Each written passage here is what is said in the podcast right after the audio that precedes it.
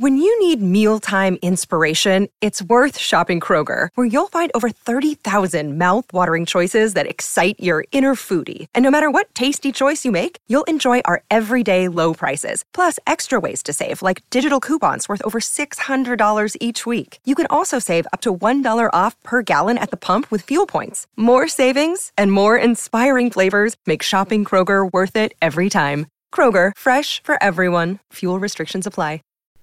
Welcome to the Boneyard with Steve Robertson. As always, I am your good friend and host, Steve Robertson, here on the Hump Day edition of the Yard. Hope you're good today. It's a nice day in Starkville. I don't know where, how it is where you are, but it's a nice day here in Starkville. It's cool, not cold, sunny, not windy. It's a beautiful day. Beautiful, beautiful day. And we've you know we've had some. Uh, I guess I guess it got down below freezing the last couple nights, but not bad. You know, just woke up with a little ice on the windshield, nothing we can't deal with. But it's been okay. I enjoy the winter. I don't enjoy like the blustery, windy, rainy, icy, sludgy winter, but like the colder temperatures are cool with me. I mean, I grew up down here in South Mississippi, but the reality of it is, is that uh, you know I like having seasons. You know, we only get about 15 minutes of fall, so we kind of have to like pick and choose uh, you know, when we can wear shorts and that sort of stuff. And and one of the things too, I get kind of tickled about. People say, you know, only in Mississippi these things happen. Well, no, no, it's not true. Not true at all. It happens everywhere. We act like it's that we're just so unique. You know, we are a good brand of folks, but uh, the reality of it is, is there's not a lot of winter in the South. But I do. It seems like when I was a kid, it seemed like we used to have more seasons. You know what I mean? Like you'd have the spring and you'd have the that dead gum Mississippi heat in the summer, and we'd have uh, have some fall. And the next thing you know, we'd have a little winter. Never never had much snow, but at least we had some winter. We could wear our winter coats, but hadn't been the same. Now we go from winter to 100 degrees. But I digress. A lot to talk about today. A lot happened in the last uh, 48 hours or so, for sure, since we've been together. You know, Georgia wins a national championship Congratulations to the Georgia Bulldogs, their fans. I touched on this on Twitter and I was incorrect. I, I, for some reason, I didn't do my research because it's, a, it's a tweet. You know, it's not a manuscript. It's not an article. It's a tweet. But I mentioned, you know, how Georgia won an AFL championship in 1980, and Lewis Grizzard, who was an incredible humorist, used to write a syndicated column for Gannett, and that was the first thing that I read we used to get the Hattiesburg American when I was a kid. And I, I used to read the newspaper every single day. I don't anymore because the quality of journalism is not what it once was. But the reality of it is, when I was a kid, I'd go grab that Hattiesburg American and I would comb through it looking for a Lewis Grizzard column. And sometimes they were about sports, other times they weren't. Sometimes he would just write about whatever's going on. I eventually ended up buying a couple of his books when I was a kid. Uh, I guess the chili dogs only howl at night. And uh, be careful bending over in the garden, Grandma. The potatoes have eyes. You know, there are a lot of books like that that uh, Lewis Grizzard really kind of captured what it was to be a Southerner in many respects. And uh, sadly, we lost him far too soon. But he was a major influence on me. You know, not as as a writer, but as a young person, just reading that, I felt like this is a guy that got it. And I had a discussion with Mike Nemeth about this earlier. You know, when I was a kid, and I know it's like this probably for many of you in my age bracket and older. You know, when I was a kid, we kind of rooted for everybody and everything from the South, except Ole Miss. We didn't root for them. There's some people today that, oh, well, you know, Steve, but no, no, no. But we rooted for everybody from the South. And I remember in 1980 being just a kid watching the Sugar Bowl with my stepdad and seeing Georgia win. And in some ways, it felt like we won. You know, we were Bulldogs, they're Bulldogs. We're from the South, they're from the South. We're both in the SEC. And so we were happy that Georgia won. And Lewis Grizzard wrote this great book called Glory, Glory. And it was actually their second national championship. 80 wasn't their first. And so I mentioned on Twitter, you know, whoever writes the book of the 2022 NAFL championship, I guess technically the 2021 NAFL championship, they got a pretty high mark to reach, chasing Lewis Grizzard. And so if you are a young person, or perhaps even a middle aged person, or a silver haired dog, and maybe you haven't read Lewis Grizzard, let me encourage you. Get on Amazon, get there and find some of those books. You'll be glad you did. An incredible writer. And I thought about him a lot this week. You know, I was like, you know what? You know, in many respects, I think about, you know, Dogpile's coming out, and we're about two weeks away, thank goodness, from the book being shipped from the printer to the publisher. And I thought about him a lot when I was writing Dogpile. About, you know, as a guy who was a lifelong Georgia fan, had an opportunity to write about a national championship in football, and, and how much fun that had to be. And here, here we are 41 years later, and I'm still talking about that book, you know. Now, granted, I'm nowhere near on the level of Lewis Grizzard by, by any stretch, but I thought about him a lot when I was writing Dogpile. And I thought about, you know, this is kind of my moment, you know, to kind of chronicle a huge moment in our fan base's history. And I take that responsibility very seriously. Very seriously. It's an honor and a privilege. It really is. And I've shared with many people, I feel like Dogpile's the book that I was born to write. And, uh, and so, yeah, it, it's been on my mind a lot lately. You know, and Lewis himself and uh, look up and read about him maybe today when you have some spare time. If you're unfamiliar with Lewis Grizzard, he was fabulous, such a gifted writer, and he made a lot of serious stuff feel really southern. And he wrote it in a language, you know, kind of filled with colloquialism that made us all understand it. He was great. And, you know, we talked about, talking to Nemeth earlier, but, you know, the North and the South. And you know, nowadays people don't talk about that as much. You know, it's one of those things where a lot of people still kind of look down on the South, which I think is ludicrous because I'm a Southerner. But you don't hear people talk about the Yankees anymore, unless they're talking about the New York Yankees. When I was a kid, man, it was like, ah, those deadgum Yankees. You know, it's always the Yankees, the Yankees, the Yankees, the Yankees. You know, and it's why. Why do you think that you know, Pace's picante sauce was so big, right? It's made from people out in San Antonio instead of someplace up near New York City. You know that they were just kind of playing up on that that belief at the time, and so it's just a different day and time. But it's always good when a team from the South wins. It is, and, and maybe that's um, maybe that's a little short-sighted. Maybe it's just being a Southerner. But I'm really happy for Georgia. And you know what? If Alabama would have won, I, I, probably wouldn't have been as happy for them because it's just kind of more of the same. And that's in no way any disrespect to Nick Saban, who is the greatest college football coach of all time. There is no question about that. And I thought you know his comments and uh, the way he handled Bryce Young and those guys in post game, again, it's just kind of indicative of, of the quality of coach that he is.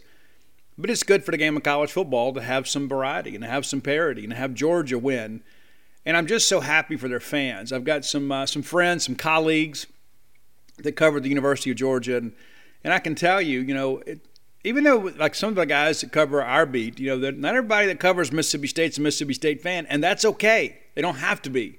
It's not their job to be out there promoting the university. But I can tell you, everybody that I know that was part of that run we all had to cover the uh, you know, the women's Final Four games and watching the Bulldogs beat UConn and play for a national championship in back to back years. It's a lot of fun as a sports writer to be able to cover a team that is making national news. And so for those guys that have covered Georgia all year long, I mean, you know, they, they covered them again the Clemson game, which was a huge win earlier in the year. That's the one game I thought Georgia may lose this year was Clemson. But nobody paid a lot of attention to their work throughout the year. But then all of a sudden, this team begins to kind of take flight. You clinch the East, you're going to play in the SEC championship game, and then you lose, and then people are, yep, yep, yep, same old Georgia.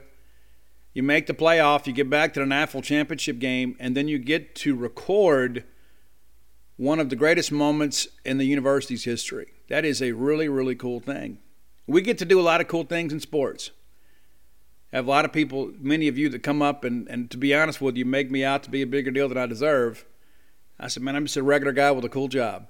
Got a full head of hair. I take a lot of pride in that since so many of my friends can't. But uh, the reality of it is, is when you the job becomes really kind of work a day at times. And even though we see a lot of cool stuff, we get to go to a lot of cool places. It's always so special when you know you're writing something that people will cherish forever. That as long as they live, all those Georgia fans are going to remember, you know what, hey, I was there or I was with my family or my kids, kind of like we all were with the College World Series. We knew, we had confidence that we were going to win that game. And we knew something special was happening. And I know that I speak on behalf of everybody involved with Mississippi State writing. I can tell you, we all took special attention to writing those stories because we knew how important the moment was. And I'll share with you, too, before we move on. You know, Dave Murray is a guy that uh, I have admired and respected for many years. I'm, I'm very honored to call David a friend and a colleague. You know, he's, he's been with me now 20 years or so. And um, I remember the very first time that I saw the Dogs Bite tabloid, and I was like, "Who is this David Murray guy? How did he get this job? I mean, you can only cover Mississippi State and make a living doing that? Are you kidding me? I got to find out if this guy needs an assistant, you know." But Dave is a guy that's covered a lot of uh, a lot of losses over the years, man. I mean, he he's been a lot of places. There was a time there that David had. Uh, David did not miss a Mississippi State football game, I guess, from 1992 until 2000. Excuse me, until 2020. He had an incredible streak that will probably, know, I guess maybe if I live long enough, I'll surpass that streak. But the reality of it is, nobody had ever covered more Mississippi State football games consecutively than David Murray. And then he got married, and the streak came to an end, and there's all the COVID protocols. And I worried about that last year, too, about David's streak. He was okay with it. But you know, I thought about that when we went to College World Series. I was like, you know, there's been so many times that David covered college baseball, and David was a former SID for baseball, um, SID for women's hoops, and of course, uh, you know, work with Dogs Bite, and and sometimes the job titles don't matter. But uh, you know, matter of fact, it was Dave Murray. It was on the phone that made a phone call back when we had landlines back then, when we won the SEC championship you know, back in 1989, Dave Murray called to get the score, and he had the honor of going down to the dugout and telling Ron Polk and the guys that we had just clinched the SEC championship. And so we were in Omaha. Dave was frenetic, man. I'd never seen David like this. Even even in uh, even when we got ready to play Texas, you know, of course, Dave was there when we covered the Gene Morgan, uh, or maybe he did, maybe he didn't cover it then. I think he had to run the shop back home in Starkville. I think I don't think David went to the '85 College World Series, but we talked a little bit about you know the uniforms and maybe are we tempting fate a little bit, you know, kind of recreating the Gene Morgan situation. And we did. And I told Dave, I said, Dave, we're going to win the game. We're going to win the game. We're going to play for a national championship. Oh, I don't know. I don't know. And that's that old school Mississippi State fandom inside Dave Murray, right? It's like we're just waiting even though we know we probably deserve it, we're just waiting for something negative to happen because we feel like the world is against us. So we beat Texas, and then it's like, well, you know, it's Vanderbilt. I said, Dave, I, I actually feel okay about it because I had gone to Nashville and covered that best two out of three series against Vanderbilt, and I didn't think they were better than us. We should have taken two out of three in Nashville, and we walk away. You know, you remember everybody was like, "We just got to get one in Nashville. We got to avoid getting swept." Well, we got one in Nashville, but nobody was satisfied with that in hindsight because we all knew that we could play with those guys. You lose to Kumar, you beat Leiter, and then you lose on Sunday in a game that we should have absolutely knocked them out of the game in the early going of the of the, of the ball game. That I don't think we scored the last what seven eight innings of the game. Usually when that happens, you're not going to win. You get shut out seven eight innings in a ball game, you j- traditionally don't win. But I felt good about Vanderbilt. I remember telling David, I said, David, where's the writer in you? Of course, it has to be Vanderbilt. Just like for Georgia, it had to be Alabama. It had to be that familiar foe, right? We get rocked that first game, obviously. You know, poor Christian MacLeod just wasn't right out there and, and uh, had been up and down, and uh, they got to him. He wasn't right the whole time he was in Omaha. And a lot of people were already thinking, you know what, hey, number two's still really good it's still really good if we don't win because they had Leiter going in game two and thinking, you know what? Or excuse me, they had Kumar. No, what did they do? They, anyway, they had Leiter in game one. They beat us. They threw uh, threw the freshman in game two. We've all felt confident we'd get game two and force a game three. I think everybody felt that way. And then we had to deal with Rocker, who had, had really been money against Mississippi State and a tremendous pitcher, one of the better pitchers in recent memory in college baseball. And so once we knocked Rocker out of the game, I think we all knew this was it. We had been hoping for this moment. This is it. And they were, even when we're up eight nine nothing. There were some uh, some of our fans were still kind of like just waiting for the other shoe to drop. And so the game is over and we've won. And Dave will probably be a little embarrassed. I tell you this. but I'm going to tell you anyway because we're family. But I've written all my stories, and uh, you know, I've taken all the handshakes from all the guys in the national media, Aaron Fitt and uh, Kendall Rogers, and Teddy Cahill, Joe Healey, so many great people involved with covering college baseball. Everybody's like, "Hey, Steve, this is a big moment for you guys. Congratulations!" You know, and it does feel really nice. It really does. And um, so I go to tell David goodbye, and and uh, I could just tell David was ready for me to leave. He goes, "I'm going to take my time and write my story." I said, "Dave, take all the time you need." And so I get ready to walk away, and I turn and I look back, and there's Dave Murray with his face in his hands, with tears streaming down his face. And I thought to myself, you know what? I'm so glad that David lived long enough to write this story, to write his maroon epic. And it was an incredible story. And I hope in the years to come, many of you will call it back up and read it, and it'll mean something to you. But I, I share that just to share that uh, there's just so much in life that in time becomes routine and almost mundane. Be a part of something and cover something that is truly historic and truly memorable. It is one of the greatest honors in all of life for a sports writer. Let's thank our good friends at Bulldog Burger Company. Uh, they're they're historic too, because nobody's done a better job in this neck of the woods dishing up quality hamburgers. Right? We you know it. it's true. Matter of fact, I might go get Bulldog Burger Company tonight, if not tomorrow. Sometimes I just start jonesing for it. You know what I'm saying? You just kind of get a taste for something and you can't shake it. There are just sometimes in my life when I think, you know what, what I want to eat. Hey, you know what? I'm going to get in there and get a pimentology, add bacon one day this week, and then I can't really feel satisfied until I do. There are a lot of you that I say, hey, Steve, every time we come to Starkville, we go to Bulldog Burger Company. And you should. It's a great place to eat. Great food, great portions at a great price, great service, great atmosphere, great locations. Three of them to take care of you now. University Drive here in Start Vegas, Gloster Street there in Tupelo, and the brand new one, Lake Harbor Drive there in the Ridge and Flowood area. I always tell you guys, get the spring rolls. I'm not just saying that because I don't get paid any commission on them. I'm trying to make you guys have a better life. Eat the spring rolls because they'll make you and everybody around you better looking. Not to mention their delicacy, man. They're outstanding. I don't know what they season them with. It's perfect. Couldn't be any better. You get that great restaurant quality hamburger and wash it all down with uh, you know, that chocolate shake to go, or perhaps get yourself some bread pudding. There's always so many great things to choose from there. So if you're looking for a cheat day, a regular day, or even a healthy day, because you can go in there and get your burger without a bun, you can get it on a gluten-free bun, you can get that BLT salad, grilled or fried. So many great options to choose from. Go by and check them out today. You'll be glad you did. And be sure to tell them I sent you. That's Bulldog Burger Company, the place where people go to meet. M E A T. All right, in honor of uh, Hank Flick, let's go to the hump for hoops, right? Let's uh, let's talk some hoops right now. First things first, Mississippi State women's basketball's game against Kentucky has been postponed. Uh, Doug Novak informed the media on Tuesday. They only had about a half dozen players available for practice. You know, we we're hoping to get some some folks back you know, there's another round of testing. Obviously, you know, they test multiple times each week. We're hoping to get some players back. While no one has made an official announcement in that respect, clearly that's not the case. Clearly, we, we weren't able to do it. And here's the thing, too.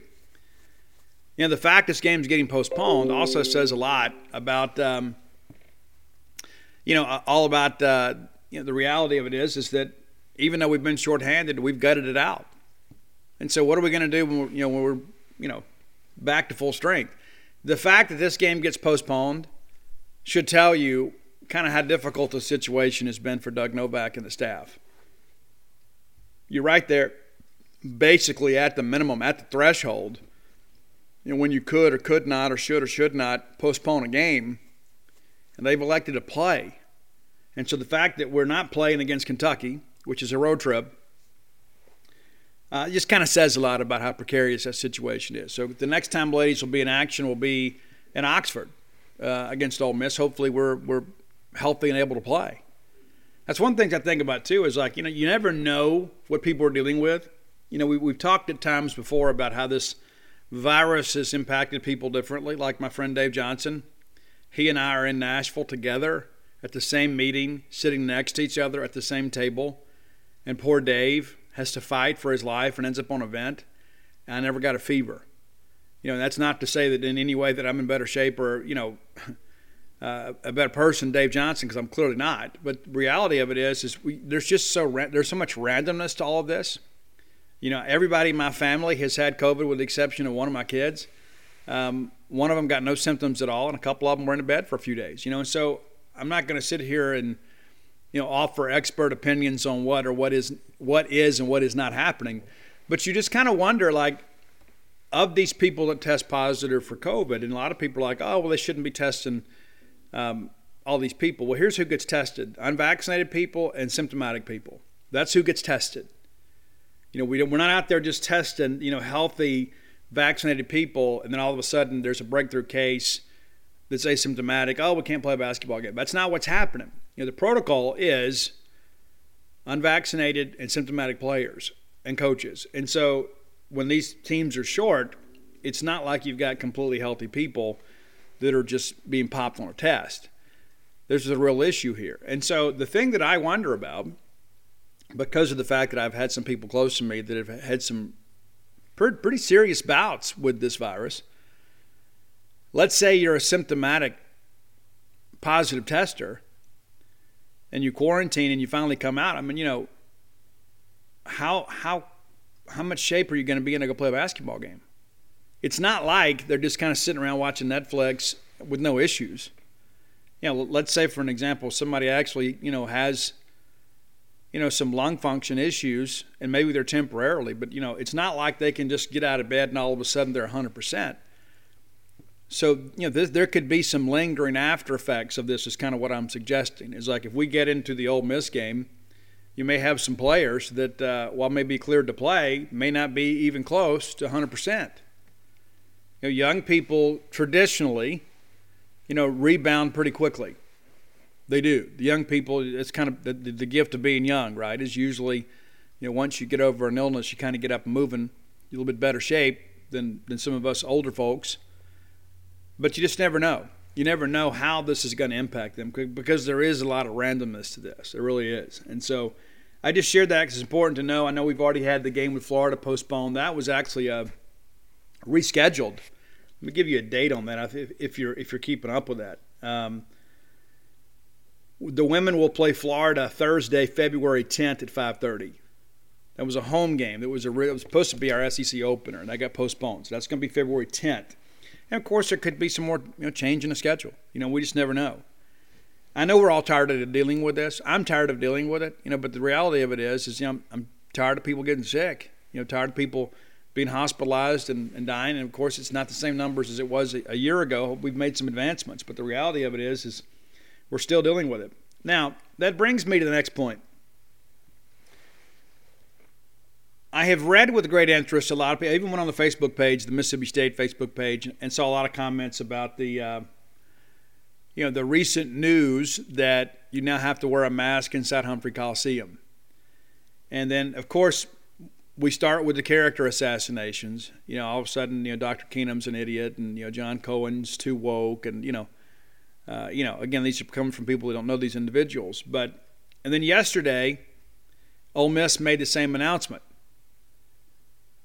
I, I didn't see a lot of reaction from our fans about that. But this is this is not a situation where there's somebody that's trying to. Um, you know, I guess in many ways politicize the issue like some people have done, and I, am I'm always really delicate when I tiptoe around that kind of stuff because I, I, I want I want you guys to enjoy the show, you know, free from all of that nonsense. But this is not all of a sudden somebody woke up and said, "Hey, let's see if we can inconvenience these folks." This is all coming from a much higher level.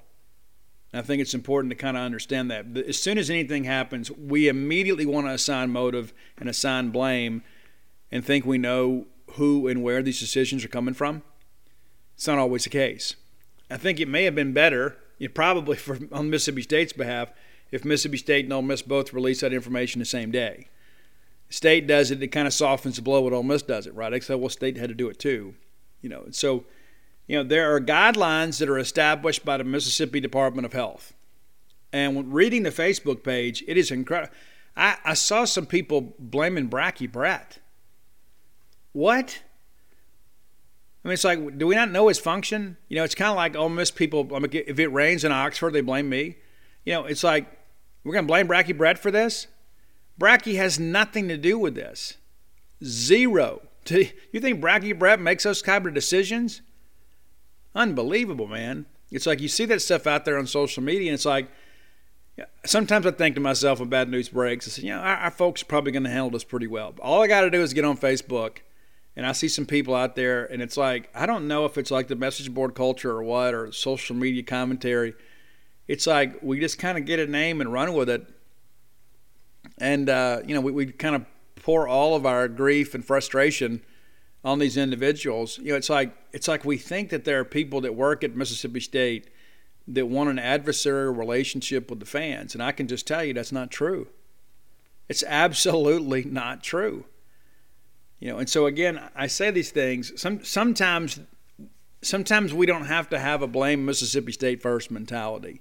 I think that's one of the things that kind of holds us back at times is we don't truly believe that the people that are employed by the university are working hard to advance the university. Now, I'm not going to sit here and tell you that, you know, we always come up aces, but I can tell you there's nobody at Mississippi State that wants to hold Mississippi State back. That's factual. Absolutely factual. And there are some people here that come in here and work hard and uh, and move on to other jobs. And we appreciate their contributions to Mississippi State. I mean, not everybody's a lifer. I get it. You get it. We understand it. You know, we think Mississippi State's the greatest thing in the world, but it's not for everybody, and that's okay. You got to think about Jared Benko. You know, now he's the athletic director at Georgia Southern. Man, when that guy was here, that guy was all about Mississippi State, even up until the very end. That guy worked incredibly hard to give Mississippi State the funding and the most competitive environment they could possibly have. Guy was a magician, man, and the guy cared about Mississippi State. I can't tell you how many times Jared Benko would call me and say, "Hey, what's going on with this? What's going on with that?" He cared, and it wasn't just like he was calling me to get information for somebody else. He was genuinely curious. He's like, "Hey," he'd call me about baseball sometimes. He goes, "Hey, what do you think about this? I know you went and saw this team play or that team play." He was a fan. He wanted to know what was going on with Mississippi State you know, when I see Leah Beasley, you know, around town or on campus or whatever, she always speaks to me, and just about always she has a question. You know, it's like, hey, what are you hearing about this? People care. And so I, just say that because I think sometimes we develop this, there's this noise on social media at times where we forget these individuals have a job to do.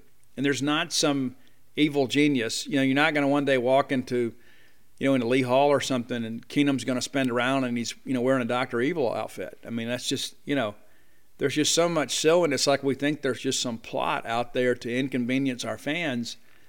It's just not true. These people are worthy of your support. Does that mean we're going to agree with every decision they make? Absolutely not. You know, there are a lot of people at Mississippi State that I have a tremendous amount of respect and friendship and admiration for, and they make some decisions. Sometimes I just scratch my ass. I, I don't understand this. I, I don't. And you know what? Sometimes it's not my position. It's not my place to even question that. But I'm like like you guys. I'm emotionally invested in Mississippi State's success. I want Mississippi State to do well. But nobody calls me and says, "Hey, Steve, what do you think about this?" You know, they, don't ever call me. I'm, I'm not in those meetings. Nobody. There's not a conference call where they they they patch Steve Robertson in to offer his insight on what we should or shouldn't do about certain things. You know, but I trust the people that are involved. And it's like it's interesting. If uh, if we go get a a diet coke from the concession stand and it's got too much ice in it, you know, it's like all of a sudden we got to get on Facebook and complain. You know, Dr. Keenum. Yeah, I don't understand Dr. Keenum. Why can't he control the ice output at the concession stands? You know, maybe other people like more ice than you. You know, maybe Dr. Keenum is completely oblivious to how much ice was in your drink. So maybe you shouldn't send him that email. I don't think you should. I think we should just kind of move on with life and be glad we did. Be glad we had the opportunity.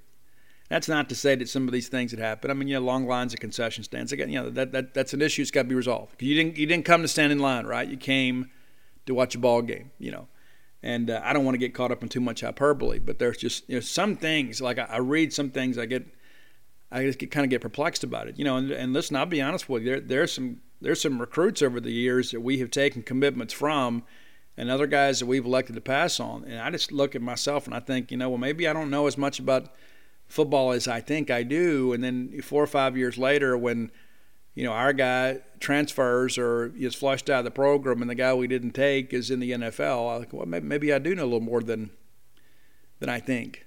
You know, it kind of happens that way. Nobody's a thousand on the, any, nobody's batting a thousand with that. You know, if anybody was, they'd be uh, they'd be on a college staff somewhere. Let's talk some men's basketball. The men will be in action taking on Georgia. Looks like that game's going to go off as scheduled. That'll be tonight. It's an SEC network broadcast, a uh, 6 p.m. tip, Starkville time, 7 p.m. Eastern, uh, over there in Athens. Let's take a quick look at the Georgia Bulldogs. They have not had a great year. And it's interesting, too. You know, you had. Uh, You've had some good recruiting classes at Georgia. We kind of touched on that Monday. It's like, how can Georgia ever be bad at anything? You would think with their resources and their recruiting footprint, they should always be competitive. Georgia is 5 and 10 on the year and has lost four games in a row. They have not won a game outside of Athens, Georgia. 0 and 4, two neutral sites, two home games. So let's run through the schedule real quick. They won a couple of exhibitions to open the year. They take down Florida International 58 51. They lose at Cincinnati. No, no shame in that. Bearcats a very solid mid major program, 73 68. Uh, they drill South Carolina State 76 60. They lose by 10 um, at home to Georgia Tech. They play Virginia up in Newark, New Jersey at the Prudential Center in the Legends Classic. They lose both of those games. They lose to Virginia 65 55 and lose to Northwestern 78 62. Our friends from Wofford, they march into Athens and win 68 65. You remember we played those guys a couple years ago. They were outstanding. Absolutely lit us up from three. And then out of the blue, Georgia beats Memphis.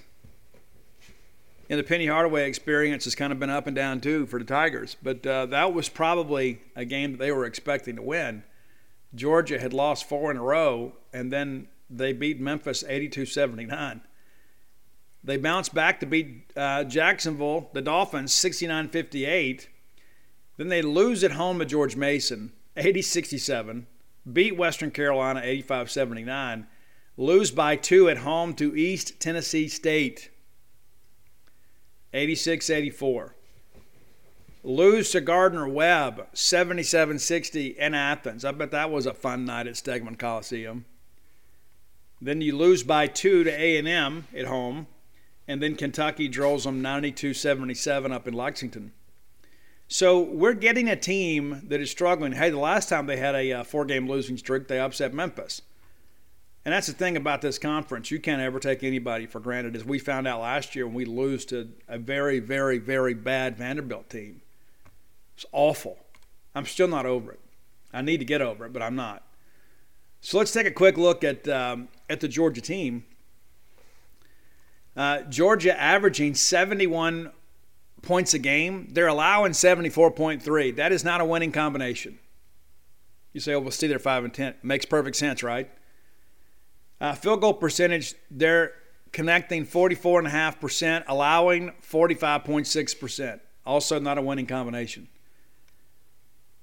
Three point percentage, 30, just over 32%, allowing 34%. And so this is a good matchup for Mississippi State. It's not a great three point shooting team. They make about seven a game. Uh, rebounding, they're they're pulling down 34.7 boards a game, allowing 34, basically the same. Assists, they're dishing out 14.3, allowing 15.5. Turnovers, they've committed 206, forced 163. A lot of turnovers. Points off turnovers, 12.4 per game, allowing 15.6. I mean, you run these numbers down and you look at this and you say it's just absolutely no surprise that Georgia's struggling. They're not really they're not good at anything. They've had, they've had 79 steals. They've allowed 110. That's a difference of two per game. They've had 43 blocks. They've allowed 53. You look at this and you begin to think, Steve, uh, there's nothing you look at and say, hey, this is a strong suit. This is a game Mississippi State has to win. There, there is no ifs, ands, or buts about it, and I think we certainly will. Uh, kind of looking at this roster here, Uh, Kario Oquendo, their leading guy right now, averaging 12.9 points a game, pulled down 61 boards, has 12 blocks and 17 steals, also 32 turnovers to go with just 11 assists. And we'll see how things progress with him. He's a guy that'll get out and shoot the threes, too. Second on the team in three point attempts, converting just 21.8%. That, that's part of the problem, too, right there, Tom. Is one of your most prolific three point shooters in connecting at a high enough rate, probably forcing some shots. Braelen Bridges, averaging 12.6 points a game. Doing a pretty good job for them in a lot of respects playing about 27 minutes a game. 64% shooter from the floor, which is the best on the team. Of course, he's a post player, you know, so he's not having to uh, to contend with the longer shot. Also has pulled down 89 rebounds, which is a team high as well. Doing a pretty good job though staying out of foul trouble, even though he's a guy that's playing in the post. I mean, he's got less fouls than many of the many of his guards. He's also got uh, 18 assists, 32 turnovers, five steals, seven blocks. Redshirt senior, 6'11, 240 pounds. Aaron Cook, the third leading scorer on the team, averaging just over, just under 11, 10.7 points per game. Also a guy that's shooting a lot from three, 17 of 55 from the three-point line, just under 31 percent 22 steals on the year, 93 assists, which leads a team, 46 turnovers, also leads a team. Guard play has been a moving target for Tom Crean's Bulldogs. Jailyn Ingram, he is a guy that uh, hadn't played a lot of games for them, but he's uh, he started nine. So when usually when he's available, he's starting. He's a guy that's also shooting a little bit from three, six of 23, shooting a lot, not making many. 26%, averaging 10.7 points per game. You know, free throw shooting as a team, 72.7%. Not great, not awful. You'd like it to be a lot better. But, you know, there's Jailyn Ingram is the guy. Had 90% from the free throw line. So that's the guy you don't want to foul. Everybody else, it's, it's kind of like we'll take our chances. You know, uh, Kario Oquendo shooting 68%, Braelen Bridges right at 70. Aaron Cook 69%. So, you know, this is a, again, this is a team you look at here and you begin to kind of wonder, you know, what can we do to kind of exert ourselves a little bit? And I think basically what you do is you, you got to run some half court sets and be able to get get a lead and then force their guards to handle the basketball. I just don't think they're going to be in a position that they're going to be able to really get out and run a lot with us. I think if you know we we've got to be efficient on offense, which is kind of our bread and butter. You know, we don't get out and run either. Which is it's almost like sometimes you know we've got like a it's I got a German Shepherd. It's like we got a German Shepherd on a leash. You know, and just kind of holding him back. Yeah, we we eventually will get our walk in, but um, he'd be a lot more efficient sometimes if I just take the leash off of him. And you know, sometimes he's going to probably run off the trail. There's going to be some other times too that uh, you know, he might get lost in the woods for a second or two. But the reality of it is, I mean, I think sometimes you got to get out and run. I think if they try to get out and run with us, it's going to be a mistake. We got to get back in perimeter defense for sure. I don't think there's any question. I think they want to play a little bit up tempo. But the problem with them is, is they just they, they don't really have any semblance of offense, and so uh, we'll kind of see how things progress. And looking at their conference numbers, as you can imagine, it's it's an early snapshot. You know, there's two games played. You know, the numbers actually are worse in conference from an average standpoint, for the most part. You know, three point percentage for Kario Oquendo, he is one of seven in three in SEC play. Noah Baumann, eight of fifteen. So he's kind of emerging as more of a scoring threat for them actually leading them, or second leading scorer in, in uh, SEC play with 16 and a half points. So that's number 20. So be mindful for him. He's probably a guy that um, kind of getting some opportunities because some of the regular starters in the beginning of the year just weren't contributing. But the reality of it is, is this is a game that we should win. This is a game that it's at, at home against a team that is really, really struggling in every aspect of the game. And I, I mean, I hate to even say it. Yeah, I mean, it's like you feel like, oh well, you know, Steve Arno must wins this early. Guys, we got to win this game. We absolutely have to win this game. You don't get a lot of teams with losing records this early in the conference schedule. And so we got to win this game. I feel pretty confident that we will. But you know, the Ben Howland experience has told me you you got to learn to expect the unexpected. But even at home, mask or no mask, this is a game we got to win. Now, obviously, this is a game you guys are going to want to watch.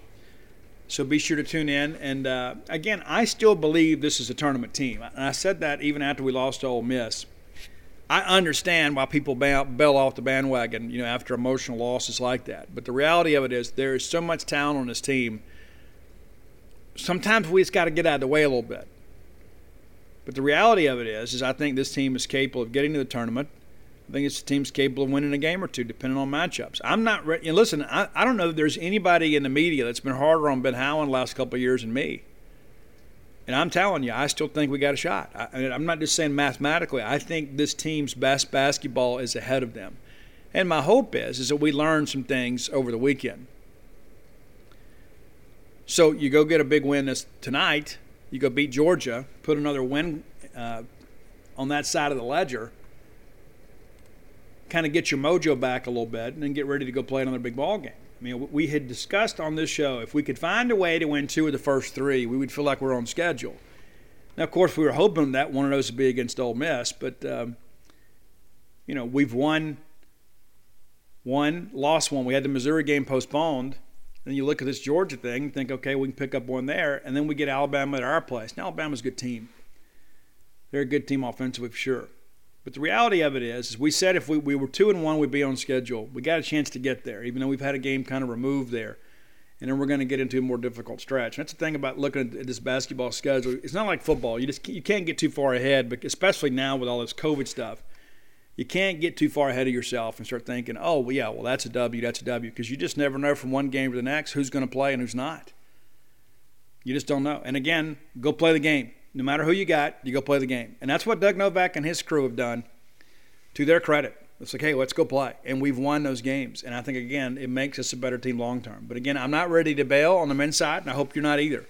As frustrating as a loss to Ole Miss is in any sport, the reality of it is, is we, we have plenty of opportunities to make up for that. And we'll look back at the end. Oh, I can't believe we lost to this bad team because you know Ole Miss uh, loses to A&M uh, last night. But the reality of it is, is that let's just take a deep breath. Let the coaches work. Let the players get healthy. They're continuing to gel. This is a group that's never played together. And they're, they're kind of figuring some things out. And so I think games like tonight, you have a chance to kind of settle things down a bit. That's one thing I give Ben Howland a lot of credit for. And granted, we don't know what goes on in the locker room. You know, we're not back there. But he has this kind of even demeanor. You know what I'm saying? It's like, and this is one thing I'll say about Kermit. And listen, I'm a Kermit Davis fan. Even though he's at Ole Miss – I, I followed Kermit's career, and uh, you know, I, at some points I've wanted him to be our basketball coach. But when Kermit gets on somebody, it's, it's sometimes it's a little over the top. You know what I'm saying? And it's like there's only so many times you can go to that well. You know, I can't jump and scream and everything else too many times. That's one thing I give Ben Howland some credit. You know, you know he has some passion but he's not a guy that's going to jump up down and rant and rave and draw attention and embarrass kids on the sideline. And I do, I do respect that about Ben Howland. I really do. Uh, and I think that makes a difference later in ball games. I think that prevents guys from playing tight. That's not to say that we've been perfect in that respect, but my my, my opinion of Ben Howland as an on the floor coach, as far as like managing the emotions and the ebb and flow of a ball game, is very positive. And hopefully that, that doesn't come into play tonight. Hopefully we can get some breathing room here and and uh, and get a big W. You know, that's the main thing is let's go put a win in the win column. All right, it's time for today's top 10 list brought to you by closewithblair.com. It's close, C L O S E, with Blair, B L A I R.com. Had a couple people reach out and said, Hey, Steve, need that information. How to get a hold of your mortgage guy. Well, you know, here's the deal Blair is not just the mortgage guy. Blair is not just a friend. Blair is the guy that gets things done. If you are perhaps kind of a non conforming borrower, maybe you've got a unique situation, Blair might just be your savior. when it comes to avoiding foreclosure, perhaps getting a refinance to pay off some debt, perhaps add a second mortgage. This is a guy that knows what to do. 21 years in the industry, guys. 21 years. That's not to say there's not a lot of other people out there doing a good job. Blair doing the best job. But being a loyal Boneyard listener, doesn't matter who you cheer for, he'll still get your loan closed. And here's the deal, too. Because you listen to the Boneyard and he supports the Boneyard, he's going to pay for your appraisal. Just mention to him by text, by phone, by email, carrier pigeon, smoke signals, whatever. Let him know you're a boneyarder. That appraisal's paid for. It's about a $500 value, a lot of fees in closing a mortgage. Anytime you can save a little money, it's a good thing to do. Give Blair a text call today or visit him on the website, of course, closesblair.com. But his phone, phone number, his personal cell, is 601 500 2344. Again, 601 500 2344. Listen, here's the deal. It's sometimes in life, things get a little bit hectic financially. Get your equity working for you. Take advantage of these low interest rates we have right now. Consolidate some debt, lower your overall debt to income ratio, live life a little easier. No shame in that. None at all. All right. Spent a little time on the road yesterday. I've had a couple tattoo appointments this week. I got, I got to get all that stuff done before baseball starts, you know. Sometimes it uh, takes a day or two to recover from all that because usually I don't just sit in a chair and and uh, and get somebody's initials on me. You know, I get some pretty elaborate work at times, and uh, I need a day or two where I can just kind of sit and rest. But on the road yesterday, I listened to uh, some hair metal. A surprise, surprise, right? You know how it is. You get an earworm sometimes. You think I gotta listen to this song. Kind of like when you get a craving for a Bulldog Burger Company, right? You just think, the only thing that's going to satisfy this is if I listen to this song. So listen to some Winger yesterday.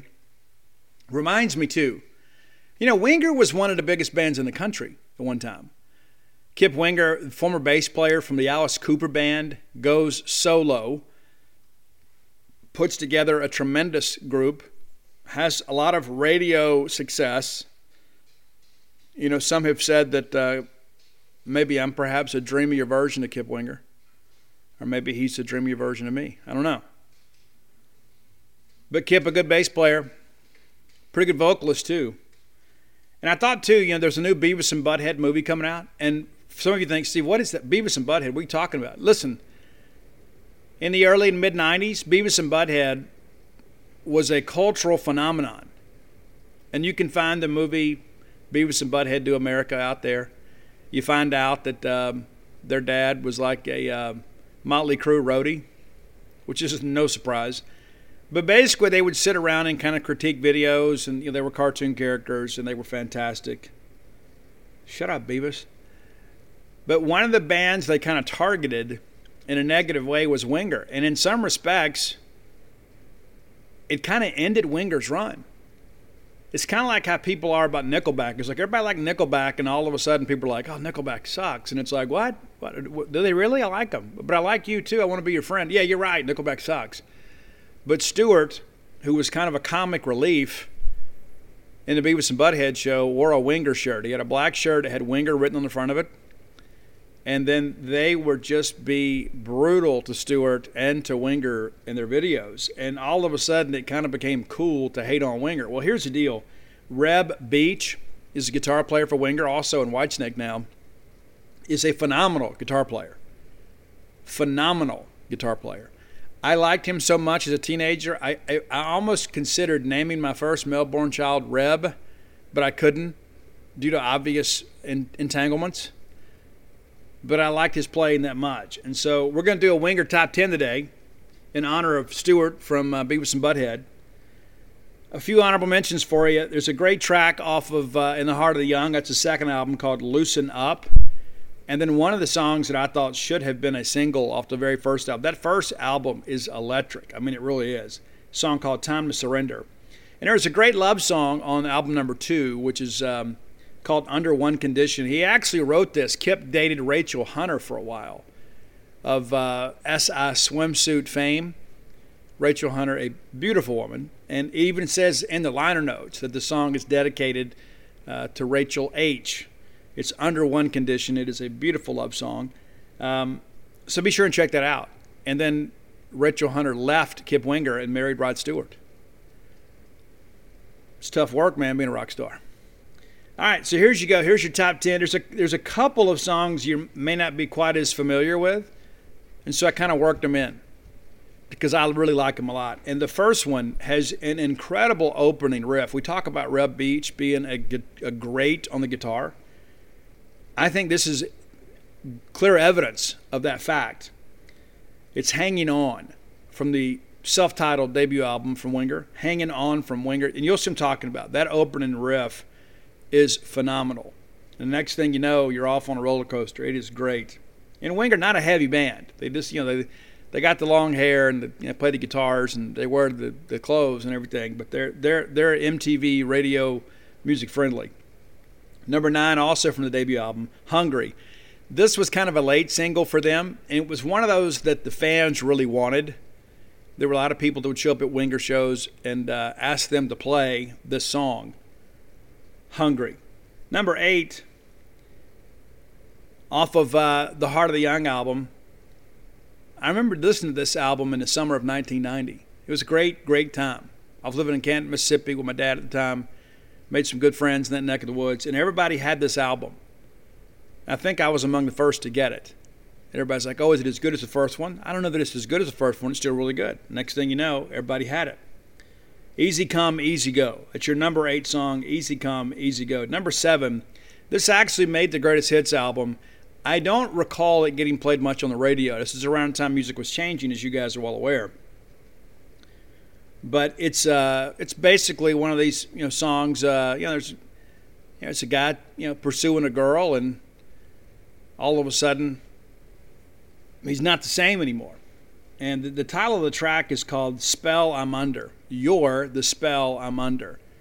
Like you begin to do things you wouldn't ordinarily do, you know, in, in pursuit and courtship of this beautiful woman. So, uh, number six, if memory serves me correct, this was the debut single for Winger. Our introduction to the band Winger is uh, Madeline. And we used to have Dial MTV back then, and it was such a big deal. I don't think people today fully appreciate that.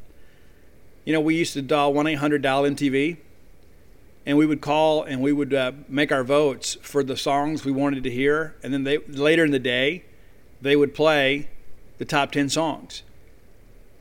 And Madeline was on that list. Like, I don't know that it went to number one, but it was on there for a while. Like, people were kind of pumped about that. Hey, what's going on with this band? This is a good band. And they were great number five, and this is uh, under off the album Pull, which is the third album in the Winger catalog.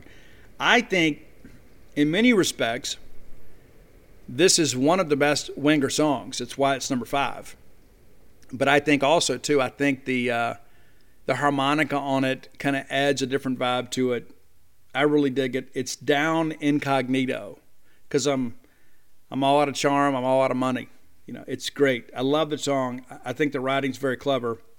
And so now we get in the top four, and I think everybody would probably agree these are the best four Winger songs. We may disagree on the order, but I think we would all probably, if, if I polled all the Boneyard listeners that are familiar with Winger and said, hey, what are the best four Winger songs?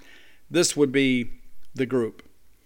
Number four, some of you would have this number one, and this is one of their, their biggest hits but it's headed for a heartbreak. And uh, that solo that Reb Beach adds, that's the thing. One of the things, too, about a lot of the power ballads that, and I love power ballads, don't get me wrong. Roy thinks that I'm kind of anti ballad. I'm not, I don't like to end the top 10 list on a ballad.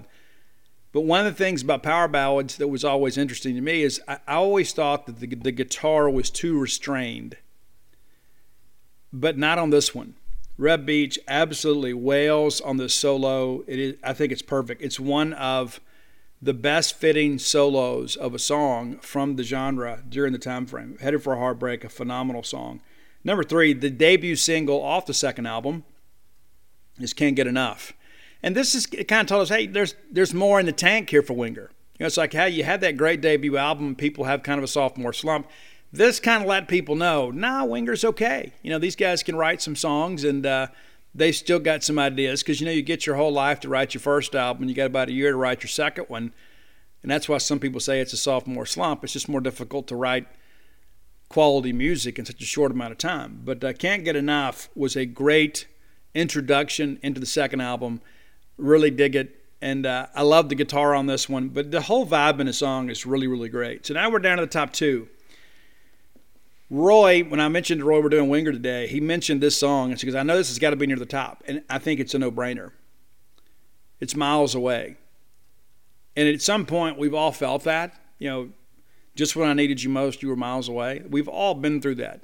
And whether those miles be, you know, realistic or metaphoric, you know, the bottom line is we've all felt alone. We've all felt abandoned at some time by somebody that we love.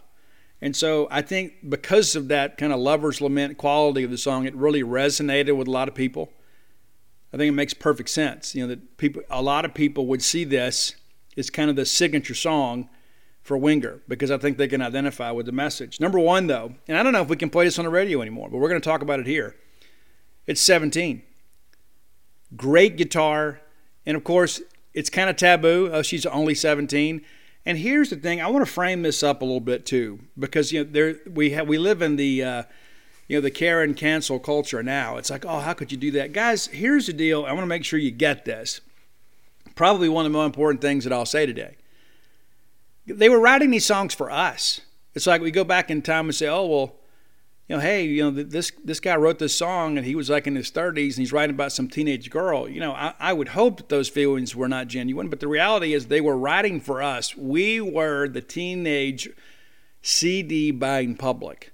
And so they wrote songs that appealed to us. And that was a th- there was this thing too. It's like when you turn 18, you know, as a teenager, I don't know how it was when I was a kid. You know, you were kind of cautious about dating girls that weren't 18.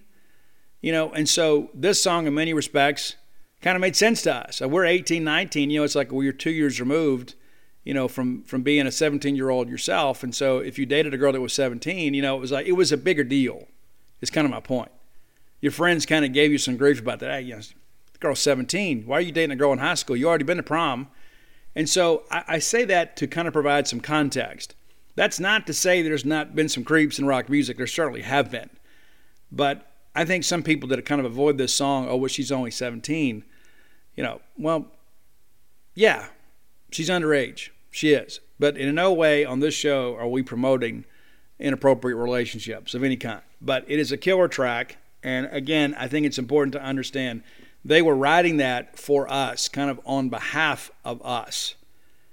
And it's just kind of you know prevalent through music at the time. There's just you know so so much of that. I mean, it's like you go back to Kiss, you know, Christine 16. You know, I mean, it's like you go back to that. There were a lot of these songs, and of course, times have changed a lot since then. I mean, my goodness, my grandmother got married at 16. You know, and so things are a little different today than they were back then.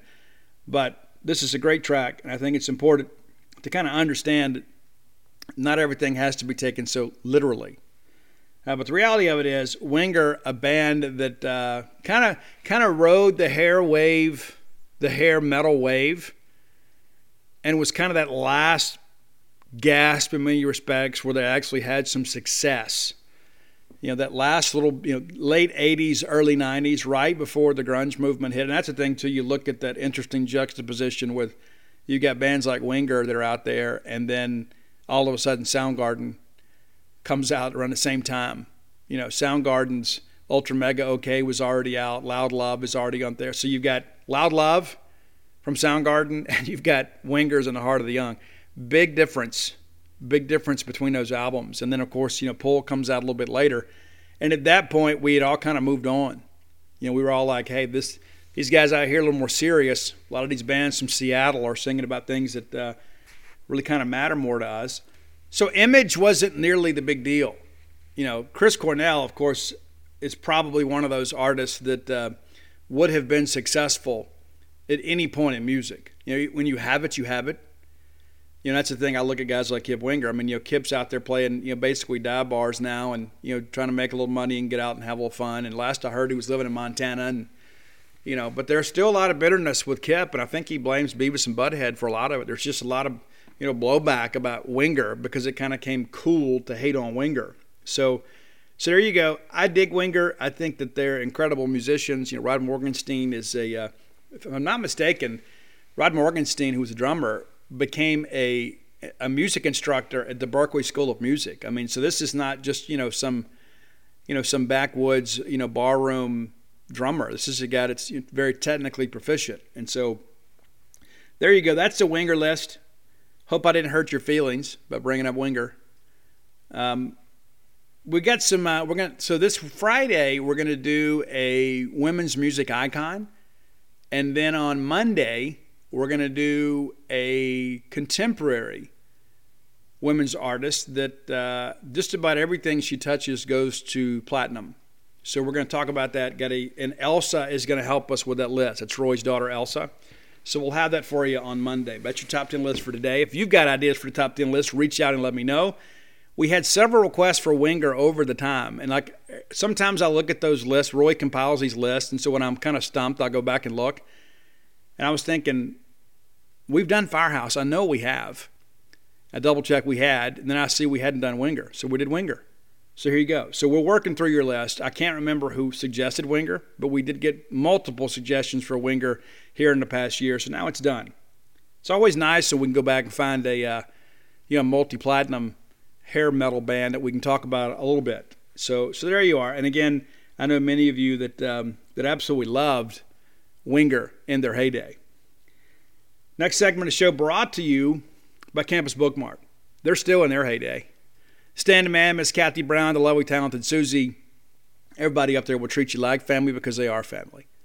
Uh, they're, they're, just good people. I enjoy doing business with them because they're quality people, and, and that's the thing too that's kind of you know prevalent in Starkville, Mississippi is, you know, not that we've got the corner on the market on good people, but we got a high percentage of them here. Uh, we got a lot of good people here. This is also not some fly-by-night operation. It's going to come in here and you know, kind of set up shop, make some money, and leave. This is a Starkville institution. You can go find Standing Man out in left field lounge during baseball season. These guys are Bulldog fans too. They're not just employees wearing a shirt. It's their personal stuff. They love Mississippi State just like you do. So do business with Bulldogs whenever you can. Visit them on the World Wide Web at campusbookmart.net. And by being a loyal Boneyard listener, we'll give you a phrase that pays. That is BSR, which stands for Beautiful Steve Robertson. And that'll get you free shipping on all orders over 50 bucks. Any order less than $50, absolutely incomplete. Again, that's campusbookmart.net. All right, let's talk a little bit about these transfers. So Kyle Cass, a reserve player here at Mississippi State, you know, we signed Kyle Cass. Uh, we needed an older safety, you know, here, uh, you know, a couple years ago. And uh, we signed Kyle Cass. And, um, you know, we're kind of hoping that he would be a guy to provide some competition. At worst case, you know, some depth in the safeties room. Just hadn't really worked out, though. And uh, he is elected to go into the uh, NCAA transfer portal. It's not a big surprise. It's also not anything that we just look at and we rejoice about either. That's the thing is anytime that these guys come in here and make a contribution to Mississippi State, you know, we're always appreciative of that. He is originally, uh, I guess he was born in New Orleans and played at Mattey Blount High School and then was at Mississippi Delta Community College. But, uh, you know, signed on, you know, back um, as a three star prospect, you know, back in uh, 18, 19, you know, he was just one of those guys that, uh, you know, we'd missed on some other guys and we were just kind of looking forward to adding some depth there. You know, we'd had some injuries, we'd, we had some guys that hadn't panned out. So we bring him in. And, uh, you know, Redshirt Junior, guy that just hadn't done a whole lot. You know, it's just the reality of it is, is guys want to play, and he hadn't played. You know, that, that's the thing. It's like you know, you come in with these dreams and aspirations, and comes in as a member of the 2020 class. Was the guy that they were targeting under Coach Joe Moorhead, and then you know we're kind of making up for lost time Leach and those guys get here. They do elect to go ahead and sign him. Of course, the support staff on the recruiting on the recruiting side of things was still here, and so that was a name. So he's a technically a Mike Leach signee, but he was really a Joe Moorhead recruit, and he just hadn't he had made a contribution. And and again, not being critical of him, but the reality of it is he just he hadn't played. He played in the Vanderbilt game this year and uh, missed the bowl game. You know, a great young man, but it just didn't work out. It's not always somebody's fault. But again, he was a little bit of a reach, I guess, because you know we were kind of desperate to kind of find an older guy to kind of come in and short things up, and it just never came together for him. So uh, he is uh, looking to move on. I'll, I'll, share with you too, though. I think it's important because all the time I, I, get messages from people, And I just kind of assume that uh, maybe you guys just aren't as up to date on uh, social media, you know, as perhaps I am. But uh, a lot of people automatically assume that, hey, something's wrong. What's happening? What did we do? Well, here is Kyle Cass's message as he announced that um, he was going to transfer out because he didn't play in 2020, so that was basically a redshirt year. So he has a couple years of eligibility left. First and foremost, I want to thank God for this opportunity and for allowing me to compete on the collegiate level at an SEC university. I want to thank the entire coaching staff for this opportunity as well, especially Coach McBath, Coach Washington, and Coach Hughes. Thank you for leading and encouraging me. I have learned many things in my time here that will go with me in the future. To my teammates, you will always be my brothers. There is no one else I would rather go in every day and get better with. Thanks for having my back and pushing me to get better on and off the field. To my family and friends, thanks for standing behind me and supporting me. Stark Vegas will always hold a special place in my heart. With that being said, I will be entering my name in the NCAA transfer portal with two years of eligibility remaining. And so I thought, it, listen, really a nice message from a young man that uh, it came in and it just didn't work out. You know, it'd be easy to to be bitter it'd be easy to just say, hey, listen, I'm entering the transfer portal and be done with it. But instead, he writes this very glowing message and thanking his coaches and his teammates. And I think all that's important. You know, but there are a lot of people that think, oh, well, something's wrong. And then, no matter how many times I've said it for the last two months, we're going to have several guys leave. And there's still a couple more that I expect to leave. And I'm not giving you names because sometimes guys change their minds. You know, Aaron Odom recently transferred out. Aaron Odom now headed to Southern Miss. Southern Miss kind of becoming uh, kind of becoming the home for wayward dogs. You know, a lot of Bulldogs have left and gone to Southern Miss, and you know what? Good for Will Hall and those guys for snatching those guys up. But of the guys that have left, you know, Aaron Brule, obviously the biggest contributor, and Aaron Odom was a guy too that played some some some pretty big snaps for State. But again, he was down the depth chart a little bit. So Kyle Cass leaves without recording a statistic at Mississippi State wish him the best, but he was not a guy that was. And you sign a junior college guy, you sign them as kind of a plug and play. You expect them to come in and contribute. Well, he comes in in red shirts and then plays sparingly, you know, this year. And so I'm sure he's like, you know what? I spent two years here. It's time for me to go somewhere else. And again, it's not everybody's somebody's fault. Wide receiver Quentin Torbor, he went into portal earlier this week. Also, never really played. He had plenty of opportunities this fall camp, played well in some of the scrimmages we thought we might see him this year. He hadn't played. We hadn't announced his transfer destination yet. But again, this is another guy kind of down the depth chart that hadn't contributed. Calvin McMillian. Guy that we really liked out of Houston, Mississippi. Things didn't work out for him, and he's moving on. You know, and so that's all part of the deal too. Armandus Cooley, another one. Really high on him as a three tack coming out of Wayne County never really came together. He's headed to Southern Miss. Janari Dean is a guy that we all absolutely loved. Gets a torn meniscus as he's basically running too deep at the safety position. He wants the ball in his hands, wants to play running back. He'll get the opportunity at Southern Miss. You know, Rodney Gross was a guy that hadn't played a whole lot. He played a little bit. You know, he's had to Arizona State. You know, and so I say uh, people see numbers and they assume because we're also acutely aware of what happens at Mississippi State and think, oh, why are these guys leaving? Well, you know, a lot of these guys are not going to play. And so it's really unfair to them, you know, for us to expect them to stay just because it makes us feel a little more secure about our positioning as fans. You get a short time in life to play sports. So, again, we thank them for their contributions. Nobody has left here with a bitter taste in their mouth you know, Aaron Brule is a guy that wanted to be the guy, and I think if he felt like that he would be a starter next year, he would have stayed. But you know, Aaron Brule didn't get to play quite as much this year with the emergence of Jett Johnson and Bookie Watson. Of course, had a big year, and I'm, you know, if you're Aaron Brule, it's like, hey, I've got really one more year to get this thing right and get things on tape and get to the NFL. I got to go somewhere else. And it's easy to say, well, I would have stayed and I would have went and won the job. You don't know that. You know, and maybe Aaron looks at the situation too. It's like, you know what? Hey, maybe Jett's a better fit for what Arnett wants. I need to go somewhere else. And so Aaron leaves, because he's got to go be a dude. And I love that guy, man. I do. He is a incredible young man. I think he'll go far in life whether he plays in the NFL or not. But the rest of these guys, you know, by and large, are just trying to get on the field. These guys are staring adulthood right in the face. They get a little bit longer to play a kid's game. You know, at this point, if you're a guy like Kyle Cass, I mean, you know, after two years in an SEC program, you've probably learned a lot. You've gotten bigger and stronger. And maybe you see they've kind of recruited over you, and you're like, you know what, I can take the lessons learned here, and maybe I can go somewhere. Maybe I can go to Alcorn State or McNeese or go somewhere else and get on the field and have an opportunity to play. That doesn't mean that they're that they're disappointed in the Mississippi State experience. They're disappointed they didn't play. But guys know. I mean, listen, if you've ever played sports, you know as bad as you may want to play, if there's a guy ahead of you on the depth chart, more times than not, you know why. More times they're just better, or maybe they worked harder, maybe they're a better fit, and it stinks because you want to play. So you go in the portal. Now the flip side of this is that the benefit for Mississippi State is as these guys leave, it opens up scholarships, you know, for 2022. Gives us an opportunity to remove a non-contributor and add a potential contributor. This is not a negative. That's a thing that I, that I think we need to make sure we all fully appreciate.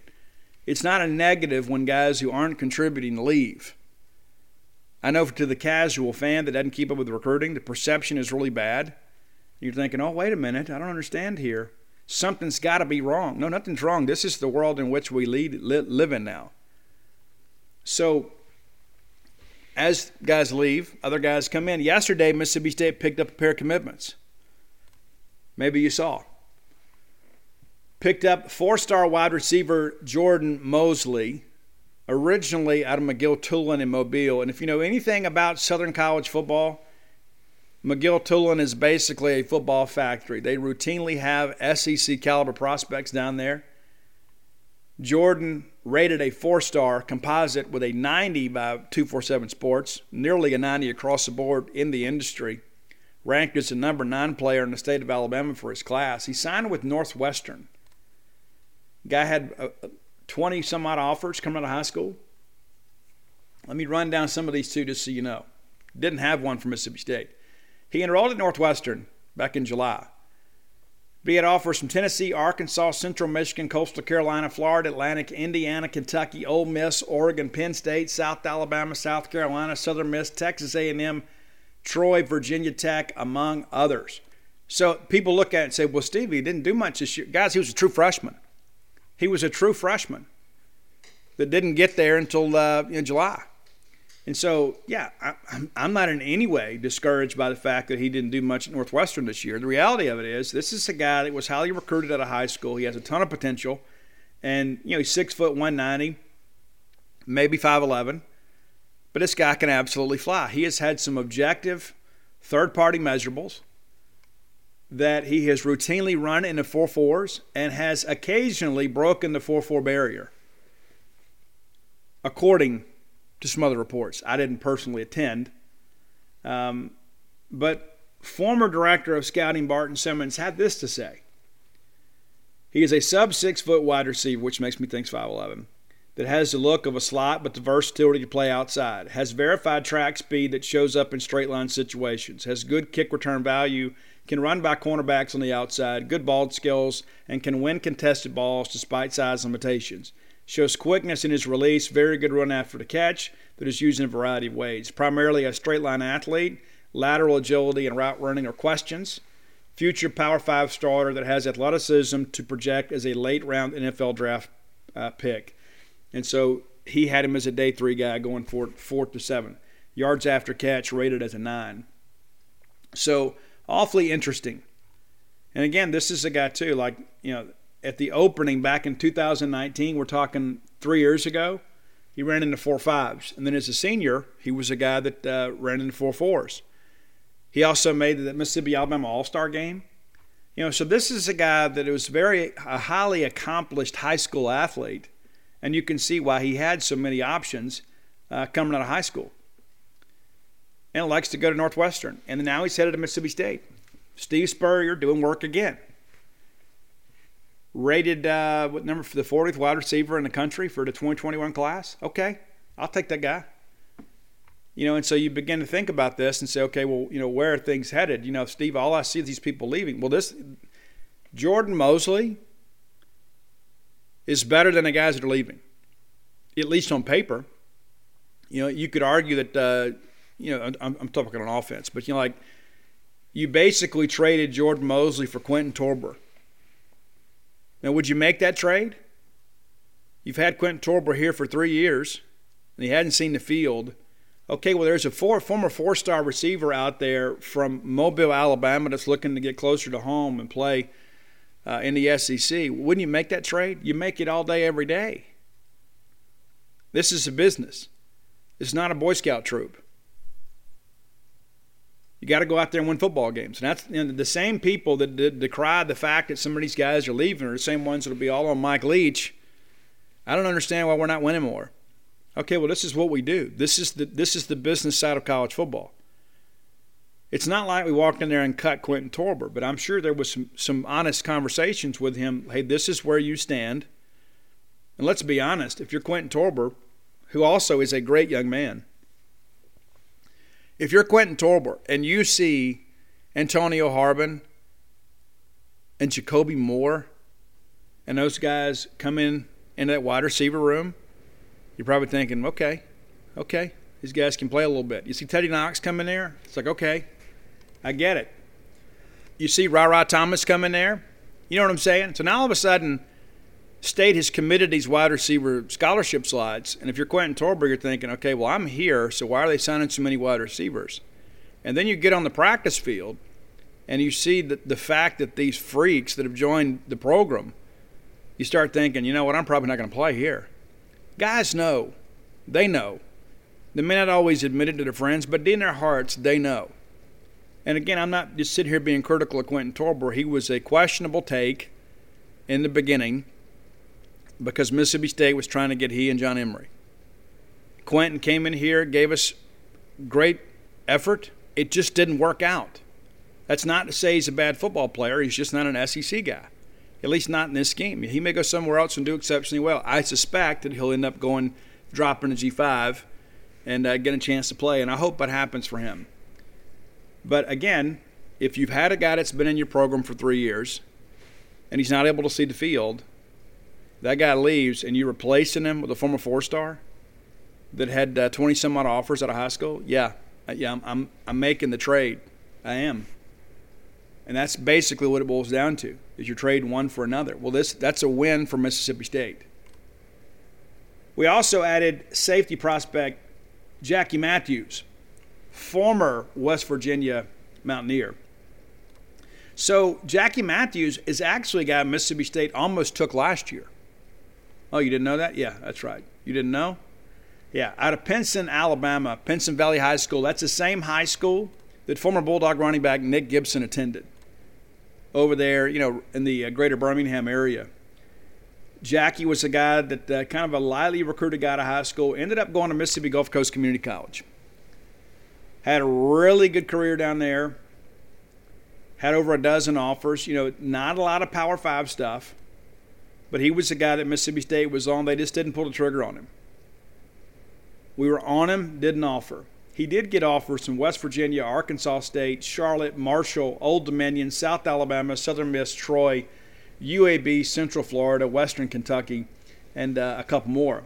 But had a lot of SEC interest, no SEC offers, and ends up going to West Virginia. And so you say, well, Steve, why should I be excited about this guy? Well, you should be excited about the fact that we need a guy that can come in here and play either the dog safety or possibly be the uh, you know free safety. You know, there's that's the thing. Mississippi State puts their five best DBs on the field, and anybody that watched Mississippi State play this year and especially last year, know we need help at safety. We need more athletes at safety. And, and here's the thing too, and, and I, I'm, I'm, I'm this is a hill I'm willing to die on. The safety position should be the easiest position to recruit for. Absolutely should be. Right? Because mainly it's about athleticism and tackling ability. You know, look at some of the better safeties, you know, in our history at Mississippi State. And they're guys that were converted from another position because you go out and recruit the athleticism and the skill set and you teach them how to play the position. You know, not everybody can play corner. You know, we're in, we're in, in kind of in uh, talks with Greg Brooks from Arkansas. I don't think he can play corner. I think he can play safety. I don't think he can play corner. I don't know that he is quick twitch enough and has the change of direction to play corner in this league. They ended up moving him to nickel Arkansas, and he ultimately lost the job. I think he's a guy that could play with the ball in front of him. I think that's where he would excel. I mean, you look at John Banks. Not everybody can be a Johnthan Banks. Johnthan Banks is a freak of an athlete. John Banks, you remember, you know, started for us as a true freshman against Middle Tennessee, and then had a couple of interceptions, and then ultimately moves to corner and wins the Thorpe Award, and goes on to play in the National Football League. But why did we recruit John Banks in the first place? A kid from out at East Webster High School. We were, if not his first offer, among his first two to three offers. We get him offered, we get him committed. Next thing you know, he becomes kind of face of the program. But what do we do? We go out and target his athleticism. You look at his freakish length, his work ethic, and then we taught him how to play everything else. You know, he's getting by on athleticism on a high school level, but he develops. Look at Nickoe Whitley. One, one of the toughest players I have ever seen, pound for pound, in the state of Mississippi. And it's not close. This guy had absolutely no fear of contact. He had he didn't he had he hit with bad intentions. He didn't care if you got hurt or he got hurt. Didn't care. Played quarterback at Provine High School. Also played some at safety. Rarely left the field. And again, he comes in here. Again, we recruit the athleticism and the skill set, and we teach him to play. And the, the truth of the matter is, if he hadn't got injured, probably goes to the league. Johnathan Abram. Remember him? Yeah. Playing on Sundays for the Las Vegas Raiders right now. They're in the playoffs. Part of a great rebuild out there. Another athlete that basically played quarterback in high school because he was the best athlete. And so those are the things that I look at. You get John Abram. This is, again, a guy with phenomenal athlete, very intelligent guy, very big football IQ, understood the nuances of the position pretty early. I mean, people forget he signed with the University of Georgia out of high school, Georgia, that just won a national championship. It wasn't like, you know, Georgia was just out there just throwing scholarships around. They saw something in Johnathan Abram. He ultimately becomes a Bulldog. But again, if you look at the safeties, what we have done a great job, and the fact that we're having to go out and get some of these guys, we're out, having to go out and chase the Jackie Matthews of the world, is because we have we have missed some evaluations. We've missed. You know, again, and I hate to throw shade at Kyle Cass, but you go sign a guy like Kyle Cass, you know, hoping that he comes in and develops and becomes, you know, a contributor on the two deep, and you sign a junior college guy, it's pretty much an understood arrangement, right? You were expected to come in here and compete and play. It's when you have to redshirt a junior college guy, it's not always a good thing. Now, with Martinez Rankin, it kind of worked out. But at DB and safety, I mean, you want you sign those guys to come in. If you're having a redshirt a skill guy from junior college and he's not injured, that's a bit of a problem. And so, because we misevaluate that situation, now we're having to go out now he's in the portal. We're having to replace him with somebody else. And so those are the things you look at, and I'm going to run. You know, let's go back and look at these real quick here, just because now I'm curious. Let's look at our commitments here, uh, just from the last few years. You know, at, uh, at the safety board, I think that's one of those things that I think that kind of gets lost in translation. We start wondering, well, how in the world did we get into this situation? You know, how how does this happen? Well, we have been so anemic at safety. And last year we had all those injuries, and you're starting to get some guys back. You know, so we signed back for the class of 2018. This was your DB class. Aaron Brule was signed as a safety, but we earmarked him as a linebacker, bulked him up, slid him down. Esaias Furdge, corner. He's played a little bit, and the, the guy really cares. But you know, he he was a marginal take as an SEC guy. Jalen Reed, also a corner, exceptional young man, working on his MBA now. Probably be a guy you'd want to offer a job to when he graduates. And then Sean Preston at safety. That's your DB class. And so if you look at this group here, of the three true DBs we've signed, only Sean Preston has really been, you know, a really a multi-game starter. You know, Ferg started a few games for us and then lost a job to Emmanuel Forbes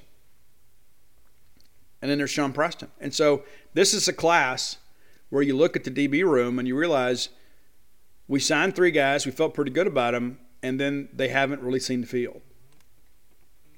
So we have to make some decisions. Let's go to 2019. Let's run these DB, this this defensive back group down. This is a year we signed five defensive backs.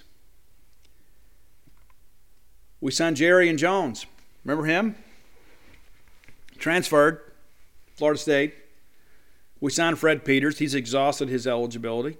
Guy did a great job for us. Collin Duncan is a guy that has played a lot of spots for us and has been a starter for us, but has been very inconsistent at times. JP Purvis, you know, JP had the car accident, and uh, things have just not really gotten on track for him ever since. And I really like his ability. And I begin to wonder sometimes if he hadn't got injured, what his career could look like. And then there's Martin Emerson. Martin Emerson, the guy that's going to go to the NFL. And so again, we look at this group. You sign five DBs. Two of them are now gone, Jerry and Fred. Three of them, excuse me, Martin Emerson too. Collin Duncan is a guy that's started and contributed, but uh, hasn't played perhaps at the level that we'd like, and so we're signing somebody else. And then JP Purvis, injured, hadn't played much. So of this group, the only guy you look at of a five-man defensive back class that's going to be available to you next year that has significant SEC snaps under his belt is Collin Duncan. And again, he's a guy that's been inconsistent. Let's take one more look. Let's look at the 2020 class before we move on here. Because again, we, we just wonder, well, how did, how did this happen? This is how it happened. You miss on some guys, you have some guys get injured, guys transfer. Next thing you know, you got problems. Well, let's look at this group here. You get Emmanuel Forbes, outstanding player, All American caliber guy.